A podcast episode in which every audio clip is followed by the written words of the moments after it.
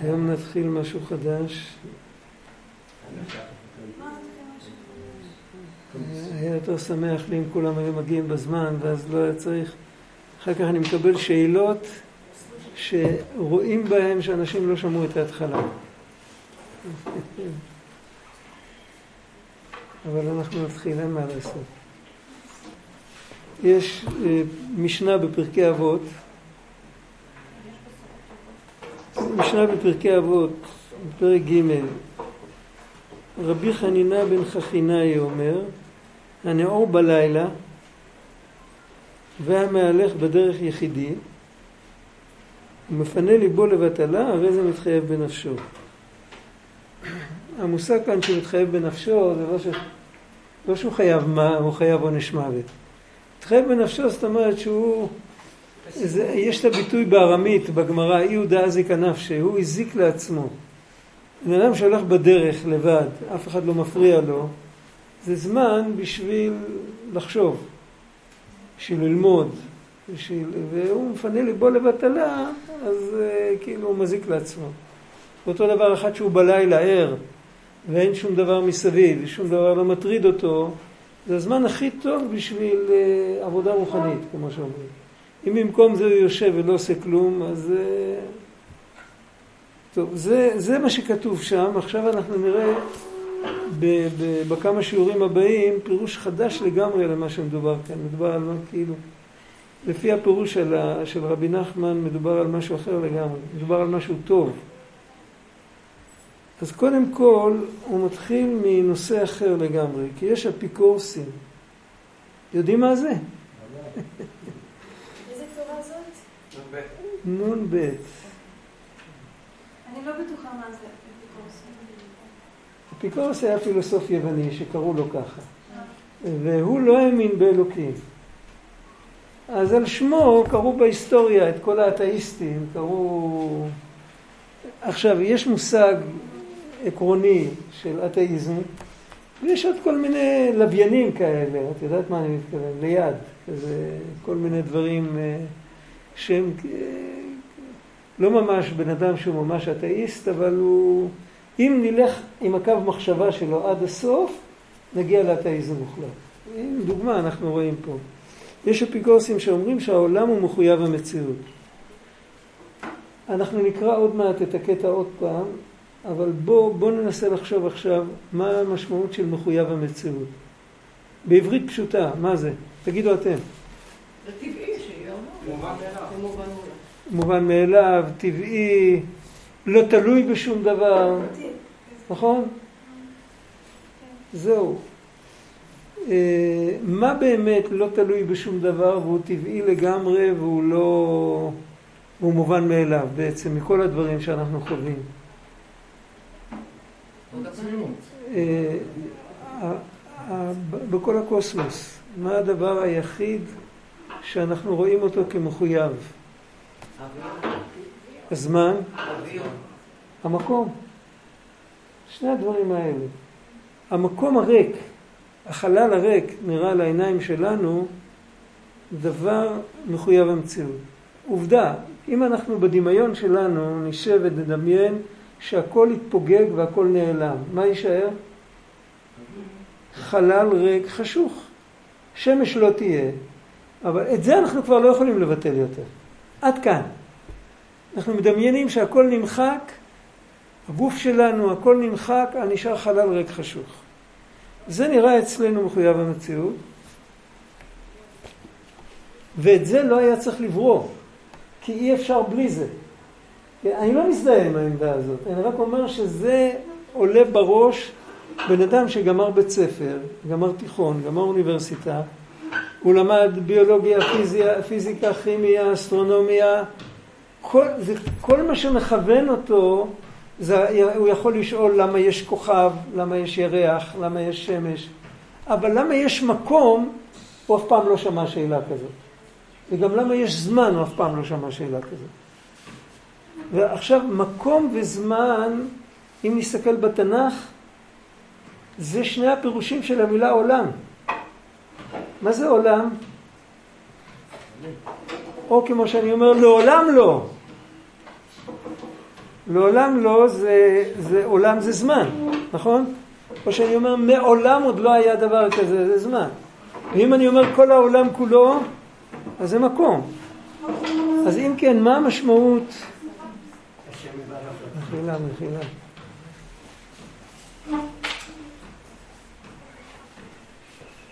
מה המשמעות שאני אומר שזה מחויב המציאות? מה, מחויב, מה בעולם מחויב המציאות?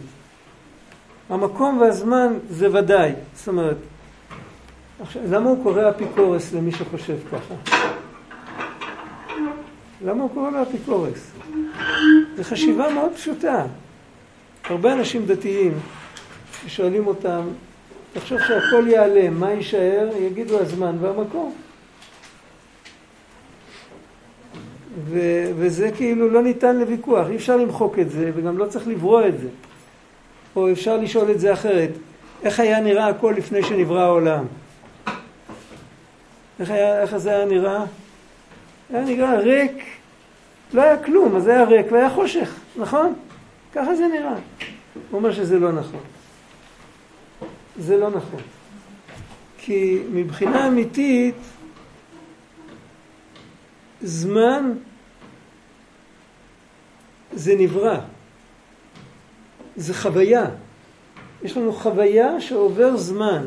זה תחושה. בתוך, על התחושה הזאת מתלבשים כל מיני דברים, שהדבר הזה היה קודם כאן ואחרי זה הוא כאן, ואת זה אני יכול להראות רק אם יש מקום ויש חפצים, אני יכול להראות את המשמעות של הזמן.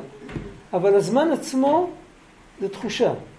אפשר לאבד את התחושה הזאת בתנאים מסוימים, אפשר לחדש אותה אחר כך. בן שנמצא במקום שהוא, אין שם שום שינוי והוא לא מרגיש אה, שום טמפרטורה, טמפרטורה שונה וכל זה, הוא באיזשהו מקום, הוא פחות ער לזמן. אבל עדיין זמן עובר. כל זמן שהוא לא נרדם הוא מרגיש שהזמן עובר. אותו דבר מקום. מקום זה כבר יותר פיזי מזמן. זמן יכול להיות בלי מקום, מקום לא יכול להיות בלי זמן. זה פלא מה שאמרתי עכשיו. אבל תחשבו עם היגיון. מקום לא יכול להיות בלי שיהיה זמן. מה המשמעות של מקום? מרחב. מה המשמעות של מרחב? שאפשר לנוע בתוכו. מה המשמעות של לנוע? לנוע זה להיות קודם פה, אחר כך פה. זה משמעות של זמן. לא יכול להיות מקום בלי זמן. זמן יכול להיות בלי מקום, זמן יכול להיות גם בעולם רוחני לגמרי. זמן זה תחושה מופשטת, בעולמות רוחניים גם הזמן הוא אחרת, אבל תיאורטית, זמן זה תחושה מופשטת לגמרי שעובר זמן. עכשיו, להגיד שהמקום נברא זה עוד איכשהו יותר קל לנו מאשר לומר שאפילו אם נמחק את המקום, תישאר עם הזמן. באמת בסיפור הבריאה המילה הראשונה היא מילה של זמן. כן? זה מילה של זמן. עד כאן זה השכל שלנו, כן? ברור? בעולם של רוח אין בכלל אלמנט של מקום, נגיד יש מקום, יש מקום, יש מקום, אבל זה כמו שיבוא המנהל ויעמוד ויגיד לי התנהגות כזאת אין מקום בבית ספרנו. זוכרת? זה לא מקום כזה, זה מקום אחר. זה מקום. אה, אפשר גם להגיד, אה, אין מקום להיגיון כזה.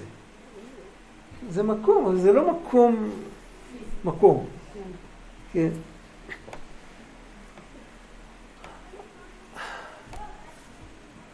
אנחנו עושים, מה אנחנו, זה, אנחנו, עכשיו למה זה? הסיפור הזה הוא בגלל שאנחנו, המוח שלנו נוצר אחרי הבריאה. המוח שלנו כבר קיבל עסקת חבילה. האדם נוצר אחרי שכבר היה מקום, שכבר היה זמן והיה מקום, והיה שמיים והיה ארץ והיה כוכבים והיה עצים והיה מים והיה חיות, ובסוף הגיע האדם. ואנחנו באנו אל המוכן ואנחנו רואים את הכל שזה מובן מאליו.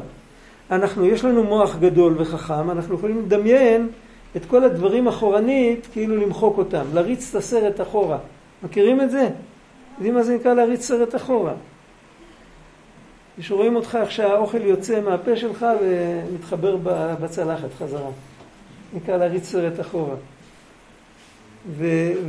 ואת זה אפשר, אנחנו יכולים לעשות עד גבול מסוים.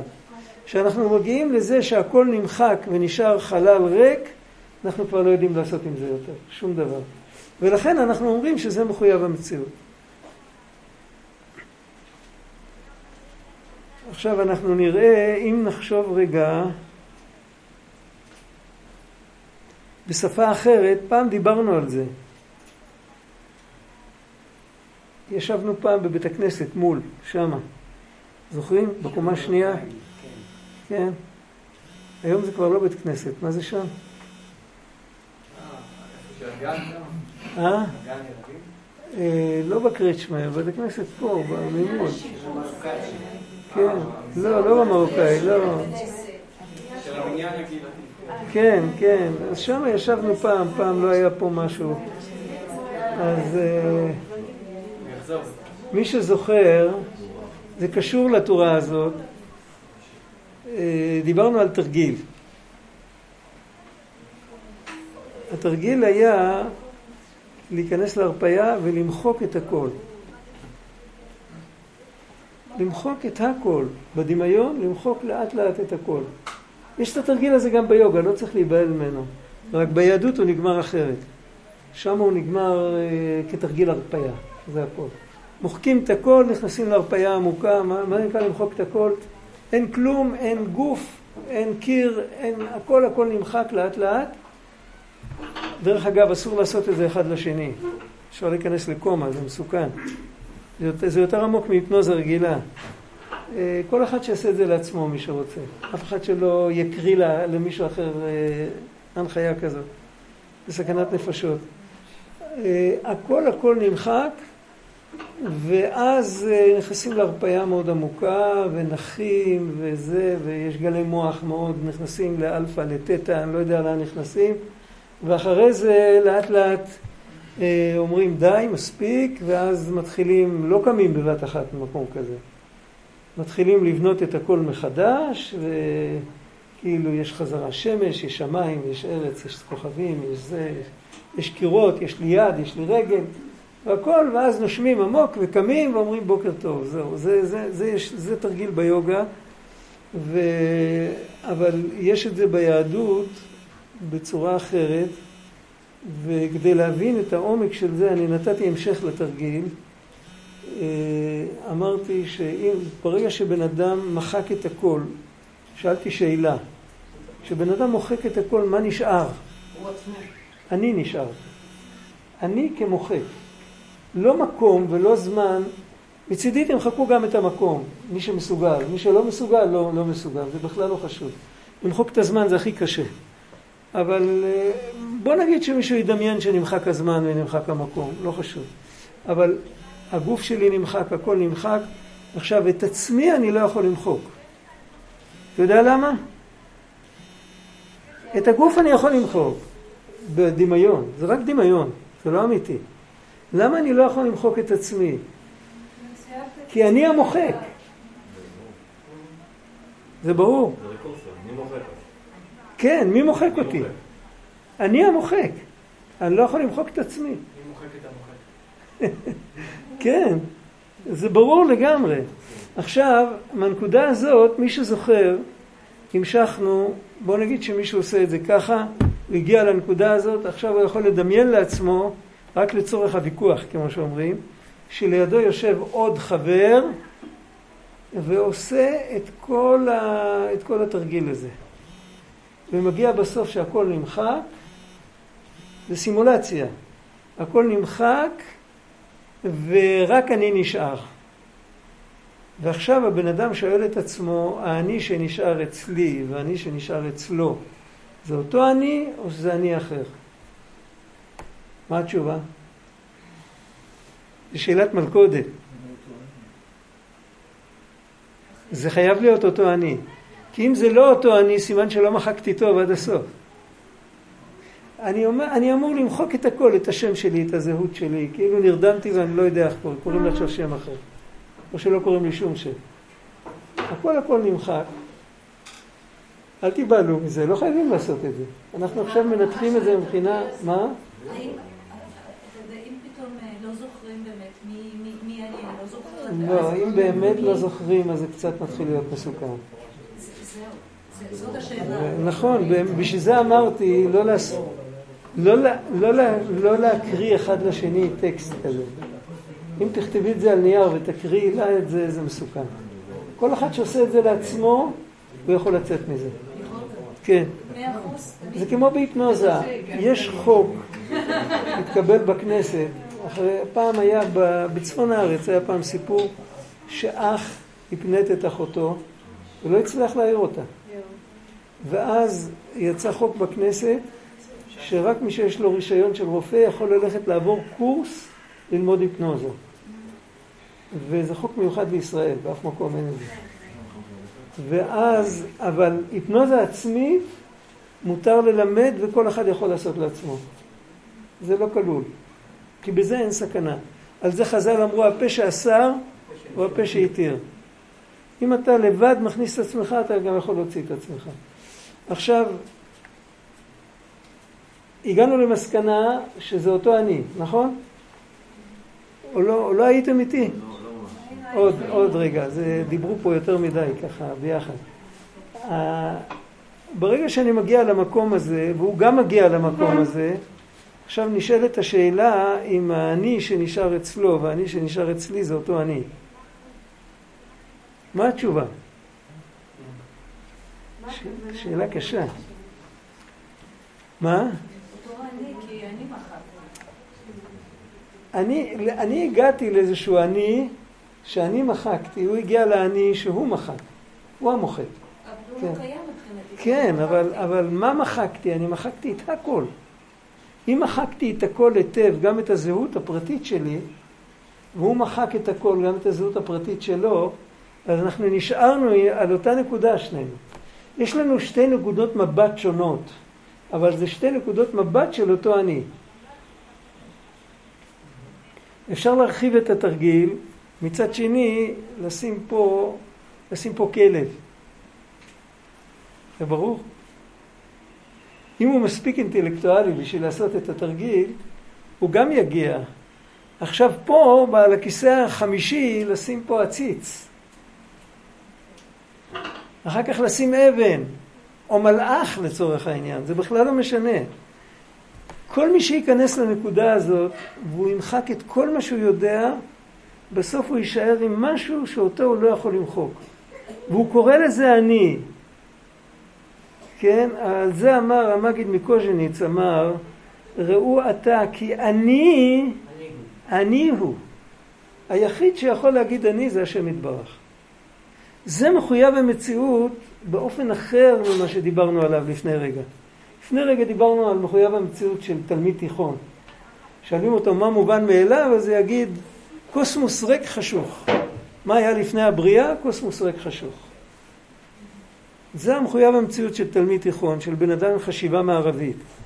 אבל מי שיש לו חשיבה יותר עמוקה, אז המחויב המציאות הוא לא נמדד עם היבטים חיצוניים, רק קודם כל האני הוא מחויב המציאות. האני של כל אחד מאיתנו מחויב המציאות, אנחנו לא יכולים למחוק אותו, לא יכולים להתעלם ממנו. אבל אם כן, אנחנו, כל אחד מאיתנו הוא אליל בפני עצמו, הוא עבודה זרה חס ושלום. מה הנחמה שלנו? הנחמה שלנו שבעצם האני הזה הוא רק, נתנו לנו להגיד את המילה אני, כי בלי זה קשה להסתדר. זה הכל. אז מה זה האני הזה? האני הזה זה? האלוקים. זה רק ברמה הנשמתית? מה? זה, זה הרבה יותר גבוה מהנשמה. כי על הנשמה אנחנו אומרים הנשמה שלי. אז אם הנשמה היא שלי והגוף הוא שלי, הכל, מי אני? הרב זושה אף פעם לא אמר אני. אני, ה- רציתי לשאול אותך. ה- ה- ה- הבעל שם טוב אמר את אותו דיבור של המגיד מקוז'ניץ, זה מופיע בבעל שם טוב על התורה, בהערות למטה. אנוכי אנוכי הוא מנחמכם. זה עוד כמה שבועות נקרא את זה בהפטרה. אה, הבעל שם טוב אמר, אנוכי אנוכי, היחיד שיכול לומר אנוכי זה רק אנוכי. וזו הסתכלות שונה לחלוטין על כל הנושא הזה של מחויב המציאות או אפשרי המציאות. זאת אומרת, בעצם יש אני אחד נעלם שאנחנו כולנו רק השלכות שלו. אנחנו כולנו נובעים מתוכו כמו ש... איך אומרים, כל ההתפצלויות של הנהר יש בהם את אותו מים. הצורה החיצונית של כל התפצלות היא שונה לחלוטין. אחד עובר ביער, אחד עובר בין גינת ירק, כל אחד עובר במקום אחר ולכל אחד יש תפקיד אחר. וככה אנחנו, כל אחד יש לו כישרונות אחרים, כל אחד יש לו תפקיד אחר. וגם לכל עם, אני לא רוצה להיכנס עכשיו לכל... אה, מי דיבר על זה הרבה, איך קראו לו, נו, השוויצרי הזה, שכחתי, יונג. לא רוצה להיכנס לזה, אבל אנחנו יודעים ש... אנחנו יודעים זה מהמדרש ומהפסוקים. ומה, אשר חלק השם לכל העמים אשר על פני האדמה. לכל עם יש את התפקיד שלו. בא סנחריב הוא בלבל את כל העולם, ואחרי זה בא קולומבוס ובלבל את כל העולם, ואחרי זה בא עוד אני לא יודע מי. אבל באופן עקרוני, אז עכשיו זה כבר לא עובר גנטית, אז זה עובר רוחנית. באופן עקרוני יש, אה, איך, אה, איך אמר אחד מגדולי האדמו"רים בפולין, כשהיטלר הפך להיות ראש מפלגה בגרמניה, שיצא מבית סוהר, והפך להיות ראש מפלגה בגרמניה, אז הוא אמר, זה עמלק, אני פוחד ממנו. שבע שנים לפני שהוא נהיה שליט. אני לא יודע איך קראו לאדמו"ר הזה. אמא שלי סיפרה לי. הוא אמר, זה עמלק. עכשיו, הוא לא היה עמלק גנטי. הוא היה גוי גוי גרמני, עמלק לא היה גרמני. כן, אבל, אבל זה לא עובר בגנטיקה, זה עובר, כאילו יש, יש... אה, הוא היה אוסטרי. אה, יש את, ה, יש את, ה, את, את החלוקה הזאת ל-70 עמים, ל-70 אומות, יש הרבה יותר. חלוקה ל-70 אומות זה חלוקה בעצם לשבע ספירות, שכל ספירה נחלקת לעשר. וזה 70 ניואנסים, לכל אחד יש אחד שהוא חסד שבגבורה ויש אחד שהוא אה, תפארת שבנצח, כל אחד יש לו את, ה, את הקומבינציה שלו, את ה, איך הוא צריך להיראות ומה הוא צריך לתת, ויש את זה בצד הטוב ויש את זה בצד הרע. יכול לעשות עם זה, אתם יכולים לראות את זה בסיפורי מעשיות, בסיפור של הבעל תפילה, שהעולם מתחלק להרבה כתות ויש לכל אחד את הצד הטוב ויש לכל אחד את הצד הרע. עם כסף אפשר לעשות טוב, אפשר לעשות רע, עם חוכמה אפשר לעשות טוב, אפשר לעשות רע. עם... הבעיה שלהם בכל הכתות האלה, שאף אחד לא חיפש את האמת. אין שם כת של אמת. מי שזוכר את הסיפור, יש כת של כסף, כת של כבוד, כת של, אני לא יודע, היא עוברת כל הסקאלה האנושית, את כל, הכל הכל בכל בכל, רק, כת אחת חסרה, אחת שמחפשת את האמת. אז זאת שמחפשת את האמת היא הייתה יכולה לתקן את כולם. כאן אנחנו מדברים על, ה, על ה, איך, איך קוראים לזה? קו פרשת המים. זאת אומרת, יש אנשים שמחפשים את האמת, הם ממשיכים לעשות מה שאנשים אחרים עושים. יכול להיות שהם שואבי עצים וחוטבי מים, הם לא כולם כהנים גדולים. זה ברור, אבל הם, הם, הם מחפשים את האמת. יש אנשים שלא מעניין אותם האמת. אותה תכונת אופי, אחד שמחפש את האמת, אחד שלא מחפש את האמת, בשטח זה נראה שונה לחלוטין. כן? יש אחד שהוא, יש לו טבע לשמור כל דבר קרוב ללב, הוא לא אוהב לבזבז. בן אדם כזה יכול להפוך להיות קמצן נוראי, ובן אדם כזה יכול להיות, לעבוד על כל הכוחות שלו, להיות מדויקים ולא לבזבז אפילו רגע. זו אותה תכונה, רק הוא לקח אותה לצד המתוקן והוא לקח אותה לצד הלא טוב, וכן הלאה, ואפשר לראות את זה בלי סוף. וזה הבחירה שלנו. חיפוש האמת כולל בתוכו גם את הנקודה הזאת של מי אנחנו בעצם. התשובה, יש אלף תשובות. אני יכול להגיד, אני יכול להגיד מי אתה, אני יכול להגיד שאני חקלאי או שאני נגר. זה גם תשובה מי אתה. ואם שואלים אותי איך אתה, אז אני יכול לומר שאני עשיר או עני. זה גם תשובה. כל אחד מבין שהתשובה הזאת לא מחזיקה כלום, זה לא מחזיק מים, זה לא, זה לא תשובה. אבל ככל שהולכים עם השאלה יותר עמוק, אז בסוף התשובה לא רק על עצמנו, אלא על כל דבר שקורה, על כל דבר שקורה ועל כל דבר שיש. התשובה היא שזה נוכחות אלוקית. זו התשובה. ו- ואז אנחנו מבינים שה... אלוקות זה המחויב המציאות, וכל היתר זה אפשרי המציאות, לא רק בגלל שזה יכול להיות או לא להיות, אלא בגלל שזה סך הכל וריאציה. זה ברור, כאילו, המהות זה דבר אחד ועם מיליון וריאציות. זה כתוב בתיקוני זוהר, הזכרנו את זה לאחרונה כמה פעמים, כתוב בתיקוני זוהר, זה כמו ששמים נר, שמים נר בחדר חשוך, אבל בחדר יש כל מיני דברים שמחזירים אור. יש ויטרינה מזכוכית, יש כל מיני דברים כאלה. עכשיו אתה רואה את, ה, את הנגוהות, את הניצוצות, אתה רואה מכל, הצ, מכל הצדדים, למרות שיש רק נר אחד. זה המשל הציורי של התיקוני זוהר, כהי בוצינא דהתפשט לכל סתר ואיבר, וכתסתכא למינדה לא תשכח אלא בוצינא בלכודוי. זה מה שכתוב שם. זה נר שרואים את ההשתקפות שלו מכל צד, כשאתה מסתכל טוב אתה רואה שיש רק נר אחד. אם ייקחו את הנר האחד הזה שום דבר לא יישאר. מה זה בוצינא דקרדינותא? בוצינא דקדרוניתא זה עוד סיפור, זה קרדוניתא וקדרוניתא, זה הכל, יש, יש אה, אור שהוא כל כך נפלא ונעלם ומכוסה, שלגבינו הוא חושך. אבל זה הכל בסקאלה של הווריאציות. עוד פעם, אנחנו דיברנו, עכשיו דיברנו על דבר יותר עמוק, זה דבר שלא מדברים עליו. דיברנו עכשיו על דבר שלא מדברים עליו, שאי אפשר לדבר עליו. כי זה, אם שואלים, מה זה אני? אין תשובה על זה. האני עונה את התשובה, אבל הוא לא יכול לענות את עצמו, הוא תמיד עונה איזה פלפול, איזה, איזה שכל. כי התשובה האמיתית, אם שואלים מה זה אני, זה אני. נכון? זו התשובה האמיתית. מה זה אני? אני, אני, זה אני. אין מה לענות על זה. זאת אומרת שאנחנו... אה? סליחה כבודו, אני גידלתי 60 ילדים, תינוקות, שאימהות שזרקו אותם לפח הזרם, וישבתי סנדק 60 פעם. זה הזכות הזה שתגן על כל עם ישראל. אמן. כל הכבוד יישר אמן, אמן. חשוב. הרב גד, אני אקשה משהו כן, קטן. כן. הרב זו שאמר, מודה אני לפניך. בסדר, טוב, תהיה בריא. אוקיי. תהיה בריא, אתה גאון. הוא אמר פעמיים, פעם אחת זה מופיע בתוך אה, אלוקיי נשמה שנתת בי. כתוב פעמיים המילים מודה אני, פעם אחת לפני, פעם אחת בתוך הברכה. ואנחנו גם אומרים הרבה אנחנו, ואפשר גם להגיד אני בלשון רבים. זה... אם אתה הולך עם שכל, אתה יכול בש... בשתי שניות למחוק את כל מה שדיברנו פה. אבל אם אתה רוצה להבין דרך הלב, אז זה האמת. אז זאת אומרת שמה שדיב... עד עכשיו מה שקיבלנו, קיבלנו שיש, אה, קשה להגיד, יש מושג של מחויב המציאות פילוסופי, שהמשמעות של מחויב המציאות, כך מגדיר אותו אברבנאל.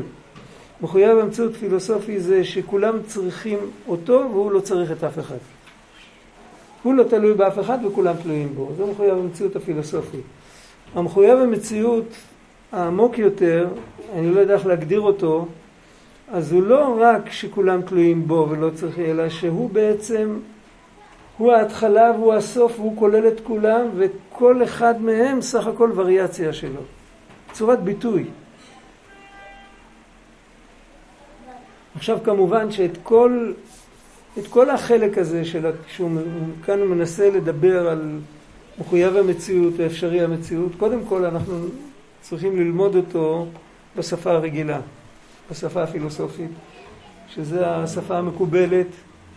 אנחנו נתייחס עכשיו, נראה אחר כך כמה שאפשר להבין את כל הקטע הזה, אה, בוא נגיד לפי הבעל שם טוב, כן? לא לפי או, או כל... גם אברבנאל עצמו מדבר, כל הפילוסופים היהודיים בימי הביניים הם אה, הרבה הרבה שיחקו את האינדיק, מי שמכיר את הסיפור. הרבה דיברו בשפה פילוסופית והם לא התכוונו לזה. דרך אגב, רציתי להגיד עוד משהו לפני שאתה, מי שזוכר את ההתחלה של היד החזקה לרמב"ם. ההתחלה מתחילה עם שם הוויה, ראשי תיבות, יסוד היסודות ועמוד החוכמות. נדע שיש מצוי. שיש מצוי ראשון, הרמב"ם מוסיף את המילה שם בגלל שהוא היה מדבר בערבית איזה מילת עזר, כמו זיס, איס, את שר. יש מילת עזר כזאת שזה המילה שם, אבל אנחנו לא צריכים להתייחס אליה בעברית. שיש מצוי ראשון והוא ממציא כל הנמצאים, עד כאן זה עוד הולך עם הפילוסופיה ביחד, הוא המצוי הראשון והוא המציא את כולם, אבל אחר כך הוא מוסיף עוד מילה, וכל הנמצאים משמיים וארץ ומה שביניהם לא נמצאו אלא מאמיתת הימצאו. זה כבר לא בדיוק פילוסופיה, ואחרי זה הוא מביא פסוק מהתנ"ך, שזה כבר ודאי לא פילוסופיה, אחרי כמה הלכות הוא מביא פסוק מהתנ"ך, הוא שהנביא אומר, פסוק מירמיהו, והשם אלוקים אמת, הוא לבדו האמת ואין לאחר אמת כאמיתתו. זה מה שדיברנו. זה מה שלמדנו היום. זהו, אז עד כאן, בואו בוא נראה בינתיים, בואו נראה את, ה, את הטקסט בפנים. קודם כל נראה את האפיקורסים. מה, מה הוא רוצה מהם. יש אפיקורסים שאומרים שהעולם הוא מחויב המציאות, ולפי דעתם הרעה המשובשת, תכף נחזור לזה עוד פעם, למה הוא, למה הוא קורא לזה רע? דע, דעה היא אף פעם לא רעה. דעה יכולה להיות נכונה ויכולה להיות משובשת. יש כאן שאלה, תכף נראה. אבל בוא נניח לזה כרגע. לפי דעתם הרעה המשובשת נדמה להם שיש על זה ראיות ומופתים.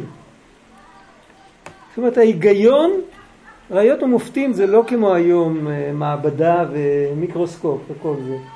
ראיות ומופתים אה, בזמנו זה היה היגיון, היגיון פילוסופי בדרך כלל. וההיגיון אומר שכל דבר שנמצא יכול גם לא להימצא. באותה מידה כמו שהוא נמצא, הוא יכול גם לא להיות. ואף על פי כן הם עוזבים את ההיגיון הזה והם המציאו היגיון משובש שההיגיון המשובש הזה אומר שלא יכול להיות שהעולם לא יהיה. מה השורש של הדבר הזה? מישהו מכיר את אריסטו? אריסטו פיתח תיאוריה כמו העמוד וצילו, כמו השמש ואורה.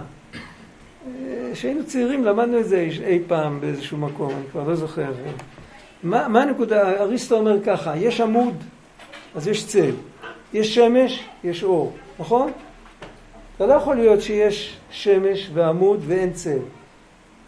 חייב להיות. אז אם יש אלוקים, הצל של האלוקים זה העולם. זאת אומרת, אלוקים לא ברא את העולם, רק האלוקים מחויב המציאות וגם העולם מחויב המציאות. אם נסתכל בקטנה, אם נסתכל על עמוד שתקוע באמצע החצר בשמש, חייב שהעמוד יעשה צל. חייב, נכון? יופי, הנה יש לך מחויב המציאות. אלוקים חייב שההשלכה שלו תהיה עולם, אחרת איזה מין אלוקים הוא אם הוא לא ברא שום עולם? מה שאצלנו אומרים שלא זהו עיקר האלוקות, מה שהעולמות נבראים ממנו, או מתהווים ממנו, או מקבלים חיותם והתהוותם ממנו יתברך.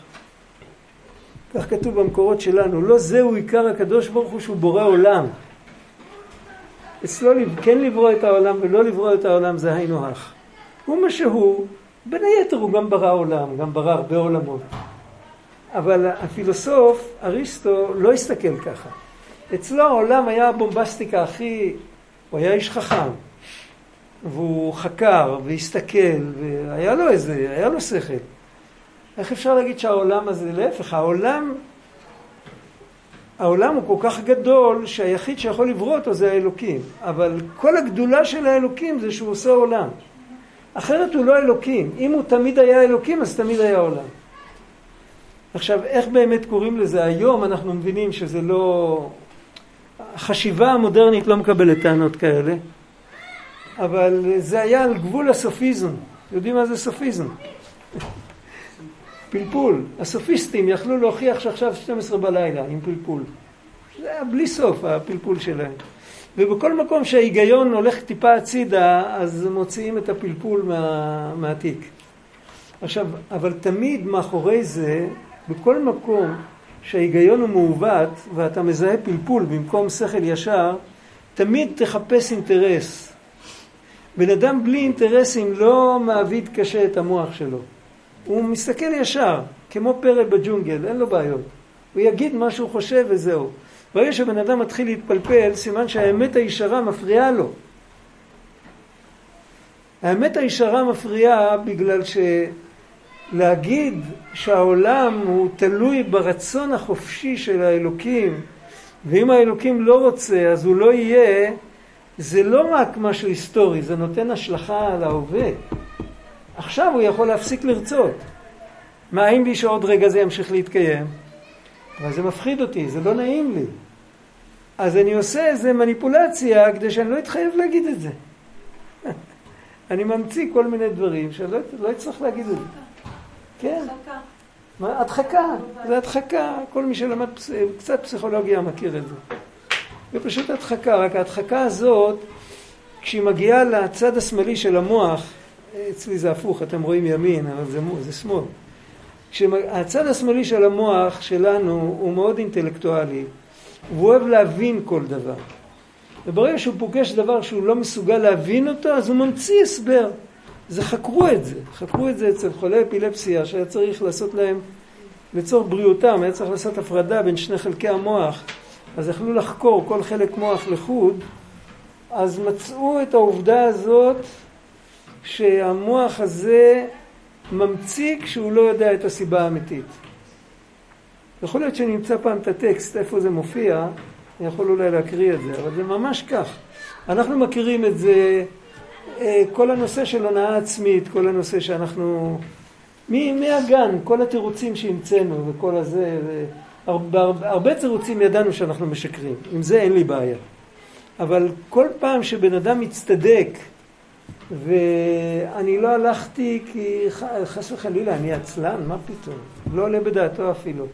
אני לא הלכתי כי ההוא היה מרגיש לא נעים אם הייתי מגיע, אני מזכיר לו כל מיני דברים, ואני, כאילו אני הצדיק הכי גדול בעולם, רק uh, צריך ללכת לעזור למישהו, אז עדיף שמישהו אחר ילך, כי אם אני אלך אז אולי זה, להוא לא יהיה נעים כל כך, או אולי זה, מכירים את זה? הבעיה היא מתי שבן אדם מתחיל להאמין לסיפורים של עצמו. ומזה נוצר הפלפול. והפילוסוף היווני, שכל כך היה נחוש בדעתו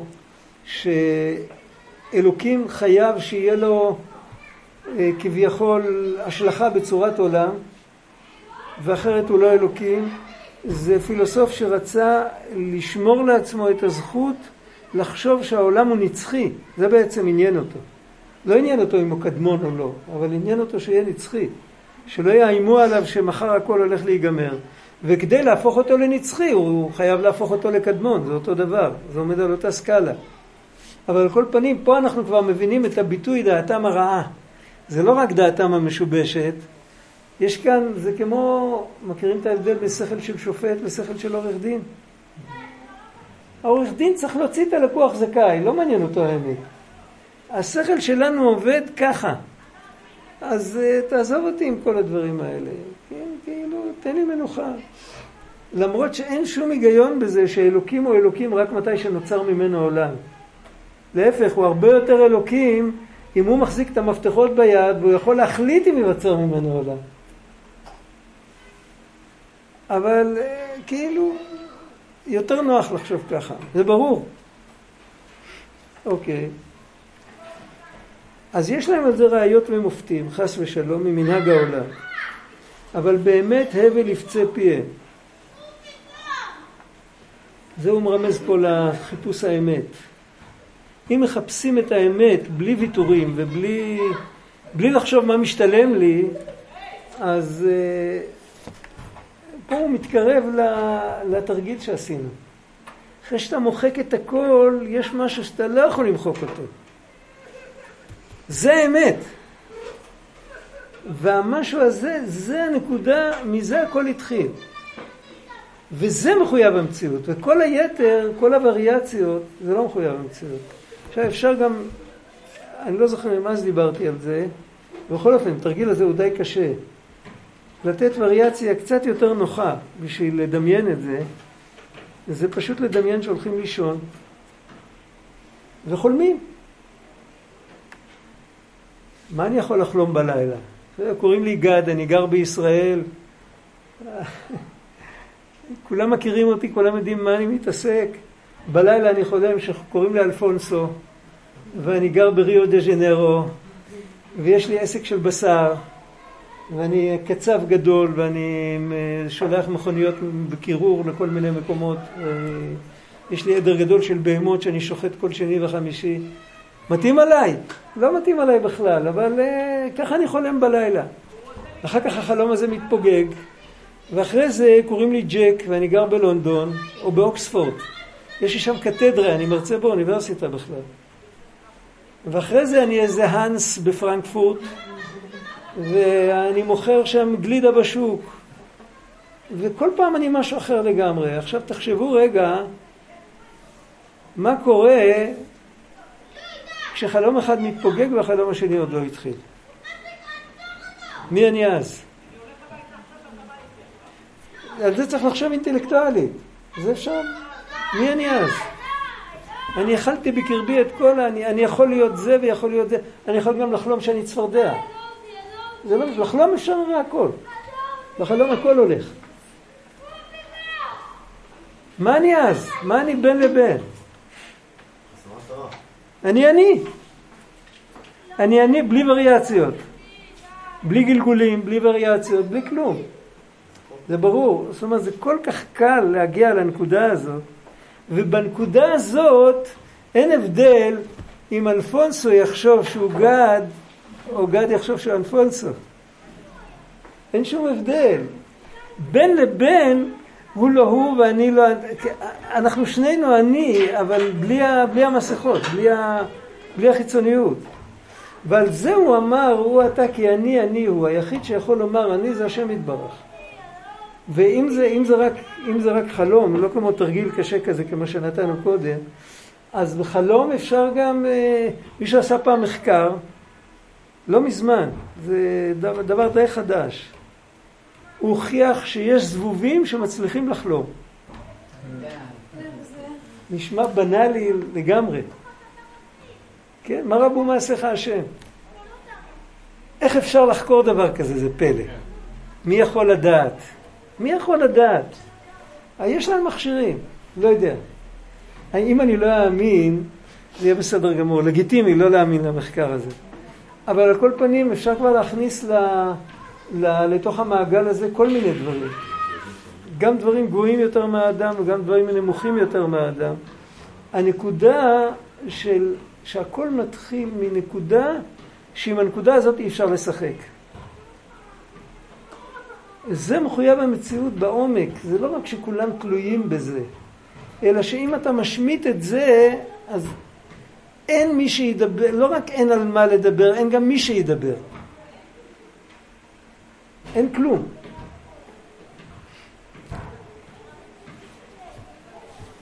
ועל זה הוא אומר באמת הבל יפצה פיהם. כי באמת העולם הוא מלואו, הוא רק אפשרי המציאות.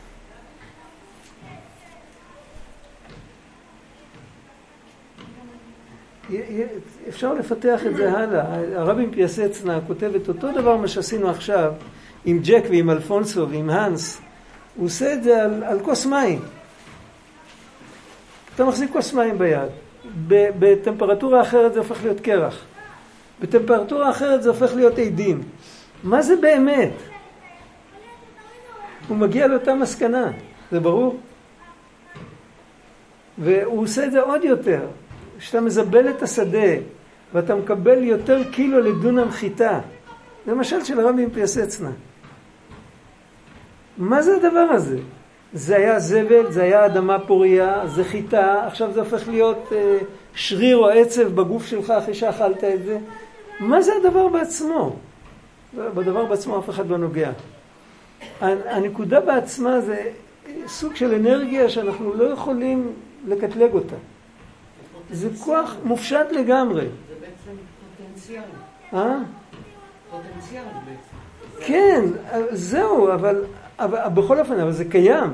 זה קיים לגמרי, וכל השמות שאנחנו, מה שהוא מנסה להוכיח שם, שאנחנו רואים את המציאות דרך השכל שלנו, אנחנו פוגשים רק את החיצוניות.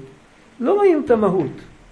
את המהות אי אפשר לראות את המהות לא רואים כי המהות היא הרואה. זה כמו שאת העיניים שלנו אנחנו לא רואים.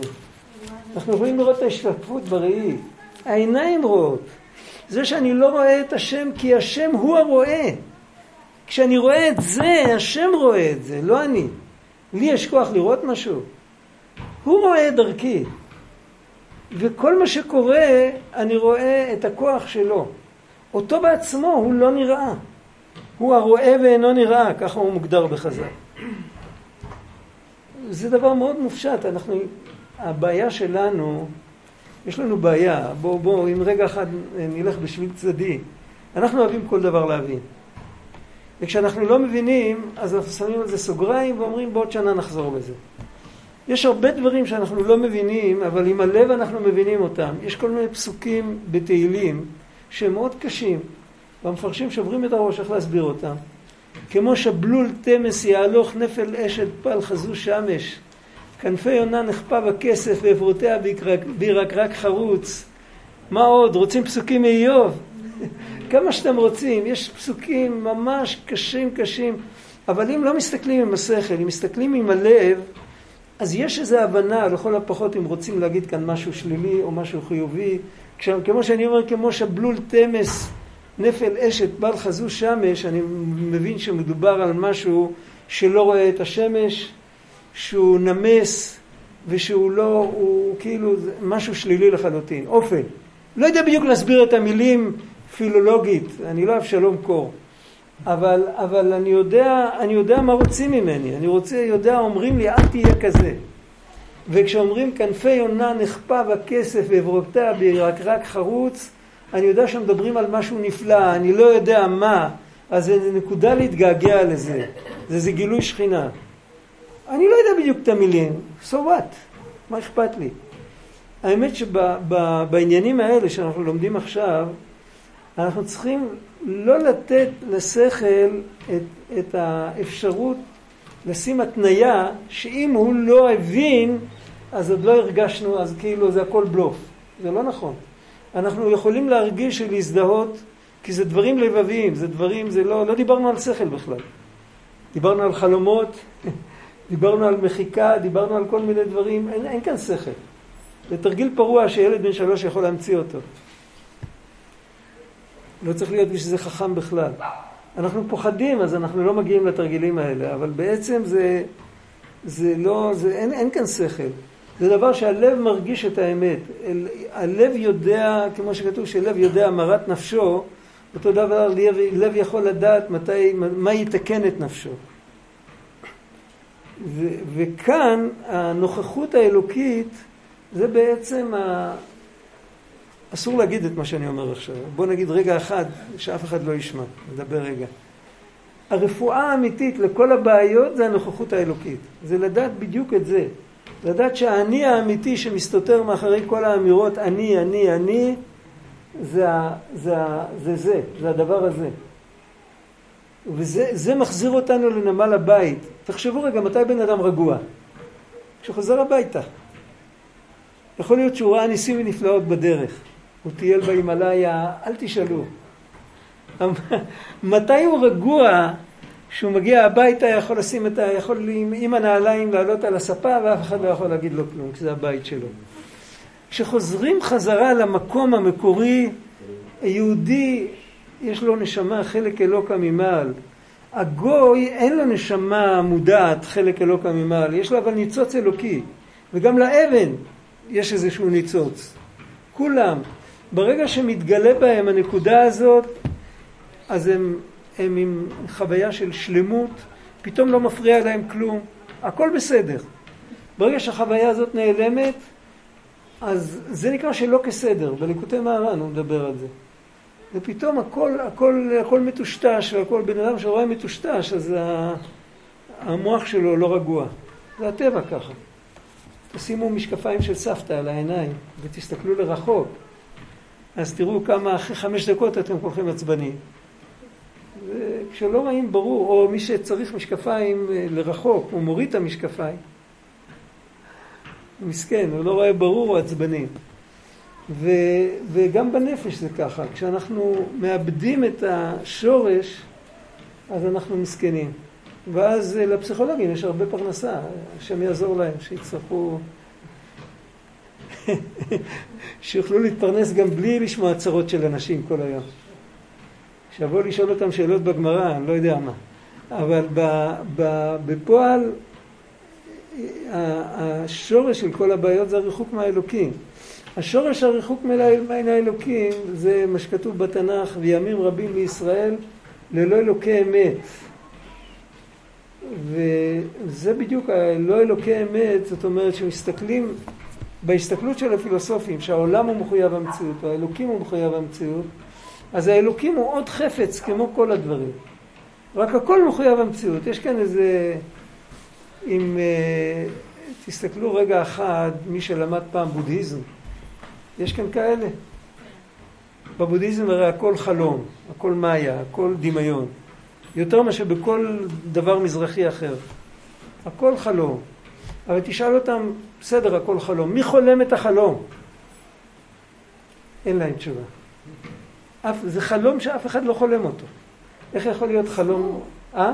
עזבו. עזבו, כן. האם אין אלוקים בישראל כי שלחת את מלאכיך לבעל זבוב אלוקי עקרון? גורדיאל כתב פעם ספר, אה, סיפורי בעל זבוב לנכדו. מכירה אותו? כן. מי שלא מכיר אותו, שתבוא עליו ברכה. לא מפסידים כלום. אבל על כל פנים, זה לא יכול להיות חלום שאף אחד לא חולם אותו, אבל מה, זה בדיוק כמו הפילוסוף היווני. זה עסקת חבילה כזאת. הכל חייב להיות, ואין אף אחד שעומד מאחורי זה. חייב להיות אלוקים, והוא תוצאה של עולם, ובאותה מידה אתה גם יכול להפוך ולומר שהאלוקים הוא תוצאה של העולם, העולם הוא תוצאה של האלוקים, הכל מישמש אחד גדול, אין כלום בעצם. זה באמת הבל. הבל הם המעשה תעתועים. תעתוע של המוח. אין סיבה, אין תוצאה, הכל אותו דבר.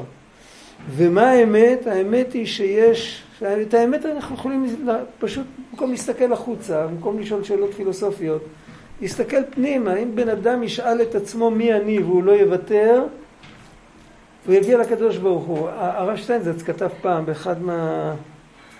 באחד מהכתבים שלו, אני לא זוכר בדיוק את המראה מקום, הוא כותב, ב, הוא כתב את זה בחצי פה, אה, בחצי קולמוס, כאילו, בחצי שורה, בקיצור נמרץ, הוא כתב, בן אדם מחפש עמוק בתוך הגוף, הוא מוצא את הנפש. הוא מוצא את הנפש, הוא מחפש עמוק בתוך הנפש, הוא מוצא את האלוקים. הוא מוצא את הנשמה. כשהוא מחפש עמוק בתוך הנשמה, הוא מוצא את האלוקים. עכשיו, בואו לא, לא נלך כמו הטמבלים שצועקים אני אלוקים, יש גם כאלה. מכירים את זה? אתה מכיר? לא פגשת. לא, לא בכפר שאול ולא בטלביה ולא באף מקום. לא אלה שצועקים אני נפוליאון ואני ג'ינגיס חאן, לא, לא, אנשים נורמליים. יש להם מדיטציה כזאת, הולכים לחוף הים, מסתכלים על השקיעה וצועקים אני אלוקים. פרעה היה, אני, איך כתוב שם? לי אורי ואני עשיתיני. חירם מלך צור בתנ"ך אומר, אני מושב אלוהים ישבתי. זה שקר גמור. כי כשאני אומר אני, אני מחבר כאן שתי קצוות בצורה לא אמיתית, בצורה מאוד uh, מניפולטיבית. אני, קודם כל זה אני, ואוי ואבוי לך אם תדרוך לי על היבלת, או שלא תקבל אותי יפה. זה קודם כל, ועל האני הזה אומר אני אלוקים. זה ממש פרעה. מצאו בחפירות במצרים, מצאו תבליטים מאבן, שפרעה מצויר, ומצוירים שם עוד חמישים איש על אותו תבליט. אבל פרעה תופס רבע תמונה, ועוד חמישים איש תופסים שלושת רבעי תמונה כולם ביחד. פרעה גדול בלי פרופורציה. אצל פרעה אני אלוקים, זה רק אני אלוקים, ואתם לא. זה, זה, זה קליפה נוראית. אבל זה... יש, יש, דרך, יש דרך נכונה להגיד את אותו הדבר? אז זהו, זה... זה ברור מאוד עמוק, זה לא, זה לא פשוט. זה לא שאלה של שפה ושל דיבור, השאלה היא עד כמה בן אדם מוסר את הנפש, עד כמה הוא מוכן ללכת, איך כתוב בפסוק הזה, אחרי השם אלוקיכם תלכו. אתה הולך, הוא מראה לך את הגב, והוא לא מחייך אליך, ואתה הולך אחריו.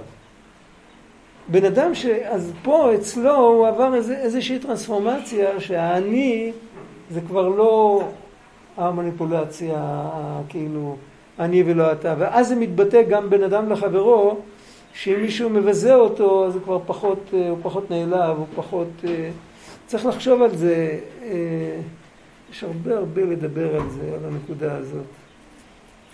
הנושא של כבוד.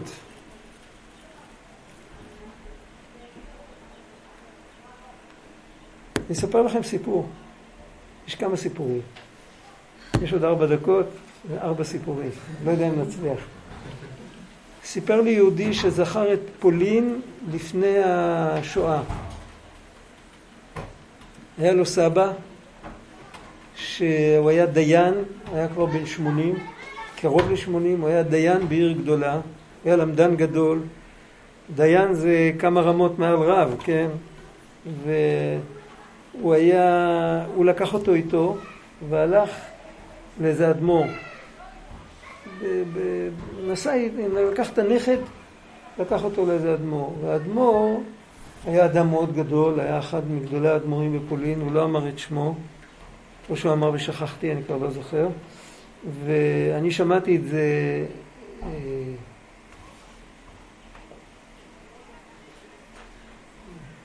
סדר גודל של לפני 50 שנה או משהו כזה. הגיע הזמן לשכוח, אבל את הסיפור הזה אני לא שוכח. הוא, הוא, הוא עמד והסתכל איך הסבא נכנס לחדר של האדמו"ר. הוא שם את היד על הידית. האדמו"ר היה צעיר ממנו. תבינו, הוא היה בן 80 כמעט, האדמו"ר היה, פחות, היה צעיר ממנו. הוא שם את היד על הידית, נרתע לאחורה, עמד, הצטנף באיזה פינה, התחיל לעשות חשבון נפש, חשב, עמד, אחרי זה נוגש לידית עוד פעם, אחרי זה הוריד עוד פעם את היד, בסוף הוא פתח ונכנס. הוא אומר שזה, העמידה הזאת מול הדלת, היא השאירה לו את מה נקרא יראת כבוד לכל החיים שלו. ועכשיו זה מתבטא בכל דבר, זה מתבטא בחגים, זה מתבטא באתרוג, בסוכה, בשופר, במצה, בכל דבר של קודש, הוא לא מתייחס לזה כאל משהו טכני, זה נכנס לו כל כך עמוק, לא שהסבא רצה לחנך אותו, הסבא לא עשה הצגות בשביל ילד בן, הילד היה ילד ממש קטן. הוא לא היה כזה זקן כשהוא סיפר את זה.